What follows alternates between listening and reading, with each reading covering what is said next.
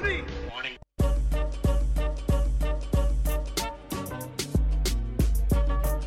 M Y P fam, welcome to today's episode. My name is Hector Santiago Esteban. I have been producing and promoting podcasts for almost a half decade now, and I am excited to share with you some things that have been going on in the podcasting world, and, and that's video. And it's something that's come up quite a bit over the last several weeks in podcast circles. It came up most recently on our Twitter space. I've seen people talking about it all over on LinkedIn, and then most recently with just on calls with podcasters, potential clients, prospects, and they're talking about the need for wanting to expand into video and seeing it as a way to be able to expand their show. But the reality is, is that creating a podcast in and of itself is its own undertaking. It takes a lot of time, it takes a lot of effort, it takes a lot of work, it takes a lot of skill. But then incorporating video is a whole new endeavor, and those same things come along. And so the question is, should podcasters even be focused on video? And we talked about it on our Twitter space. I've talked about it with some clients that are going to be coming on. We're going to be helping them get their podcast out on video. And it's also something that uh, internally our own team has been building our capabilities and ramping up our systems to make sure that we are able to be able to do video as well. And so that's the question that we're going to start with today is, should you as a podcaster be focusing on video? And when I think about video, there's really three different types of videos that podcasters can be putting out there. Because a lot of podcasters get overwhelmed. They see videos and they're like, what types of videos? How long?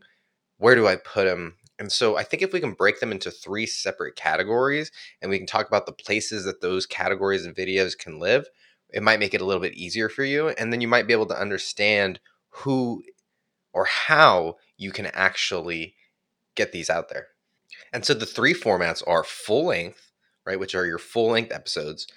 We have short-form clips, and these clips are usually anywhere between three to ten minutes.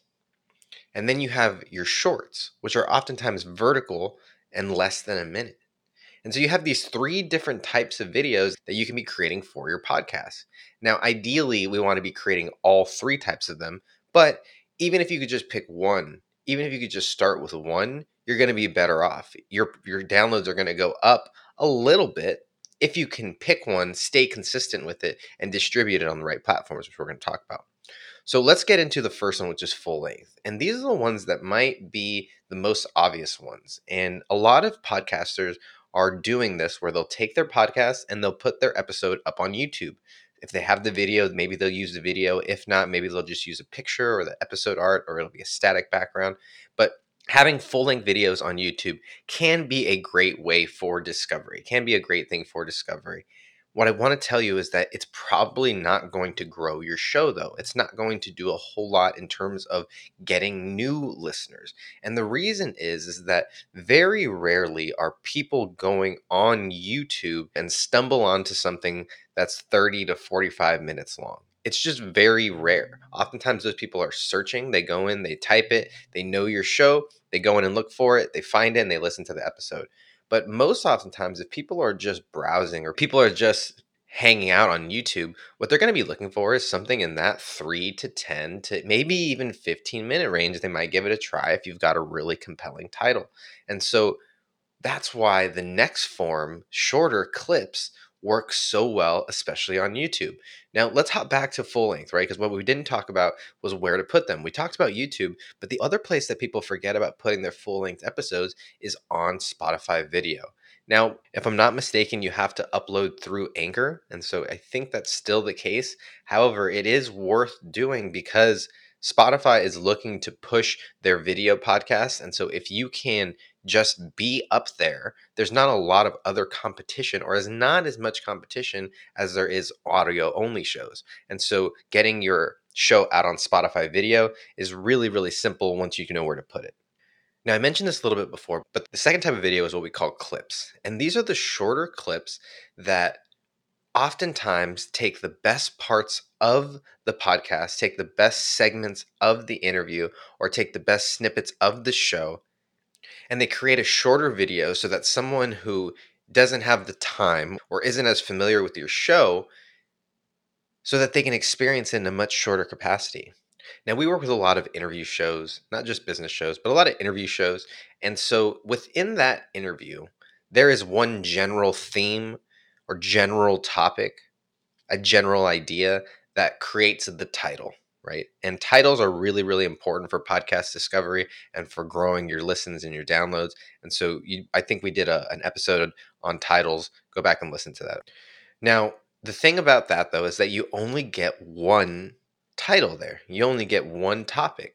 And it's not as helpful to keyword stuff and to make these really long titles because that looks weird and kind of throws off your listeners. And so the value of having these clips is that you can take the best parts of that episode and you can pull those out and put them in places where people might find them. Now, this creates a couple of things. There's a couple of things that happen. The first thing that happens is someone might stumble on that clip and then go out and find your full episode. It's happened quite a few times where I'm scrolling through Instagram or just letting things autoplay on YouTube, and I stumble on a clip from a podcast that I didn't know actually existed, and I ended up going down that rabbit hole and listening to more episodes or going and finding their podcast. So these shorter clips can be great breadcrumbs back to your full-length episodes. Now, where do we put these shorter clips? YouTube is obviously a great place to put them. Another great place to put them is places like Instagram, or even TikTok is extending the length of their clips, Twitter, Facebook, Facebook groups, those types of places, or even places like Pinterest. That's another place that's becoming a great place for videos, especially videos that are a little bit longer form videos, to be able to live and find an audience. Now, the last one is something that we've talked about recently, and that is shorts. Some people call them reels, some people call them TikToks, but I like shorts because a lot of people think that the importance is the vertical video. What's really important to focus on is that it's oftentimes less than a minute, maybe even less, thirty seconds, forty-five seconds, something that can capture attention, deliver some information or create some enjoyment or a laugh or create some sort of emotion, a laugh, whatever it may be, but that is done in less than a minute. And so this is really, really important to try and figure out, how can you find the best sixty seconds for your clip? Or how can you create a clip, a, a mashup, a montage clip of the best sixty seconds? Or, or how can you write a short script for a clip that you can do a voiceover for, or, or a video that you can record? It's the ability to convey that message in less than sixty seconds, and then it happens oftentimes to, to be in that vertical format. So those are your three different categories. You've got your full-length episodes, you've got your teaser clips, and then you've got your shorts, your vertical shorts. Now, the last thing that I want to get into is how you might get started, right? And I'm going to go super, super basic. I'm going to go super high level. And just so that you can walk away with some, maybe some confidence here. And the first thing that I would say is just to start recording video. Even if you don't plan on launching a channel right now, just start recording the video so you have it. We have a client who similarly, he actually recorded the first, you know, fifteen episodes, not knowing what he was going to do with his YouTube channel, but we're going to probably start taking his videos and start turning them into YouTube videos and clips and all the shorts that we talked about. So even if you don't use the video right away, it's great to still have it. The second thing that I would say is use some sort of easy editor, right? There are lots out there. My favorite one right now is Descript. And so you can do so many things on Descript, and it makes it really, really easy. And I can spend a lot of time just talking about all the cool things that you can do on Descript. The biggest thing that it allows you to do is it allows you to edit video easily. It allows you to take the and find the best parts of your podcast and to clip those and just to create small little clips of those. You can do cool things like the captions. You can add text and pictures, the whole thing. You can do all of it. But what's really, really cool is it makes it easy to find the best clips and most valuable clips, which is its own challenge in and of itself. So like I said, we like Descript. You can find a link in the show notes for that as well. The last thing that I would say is get some help. And this might mean taking a course if you're going to do it yourself.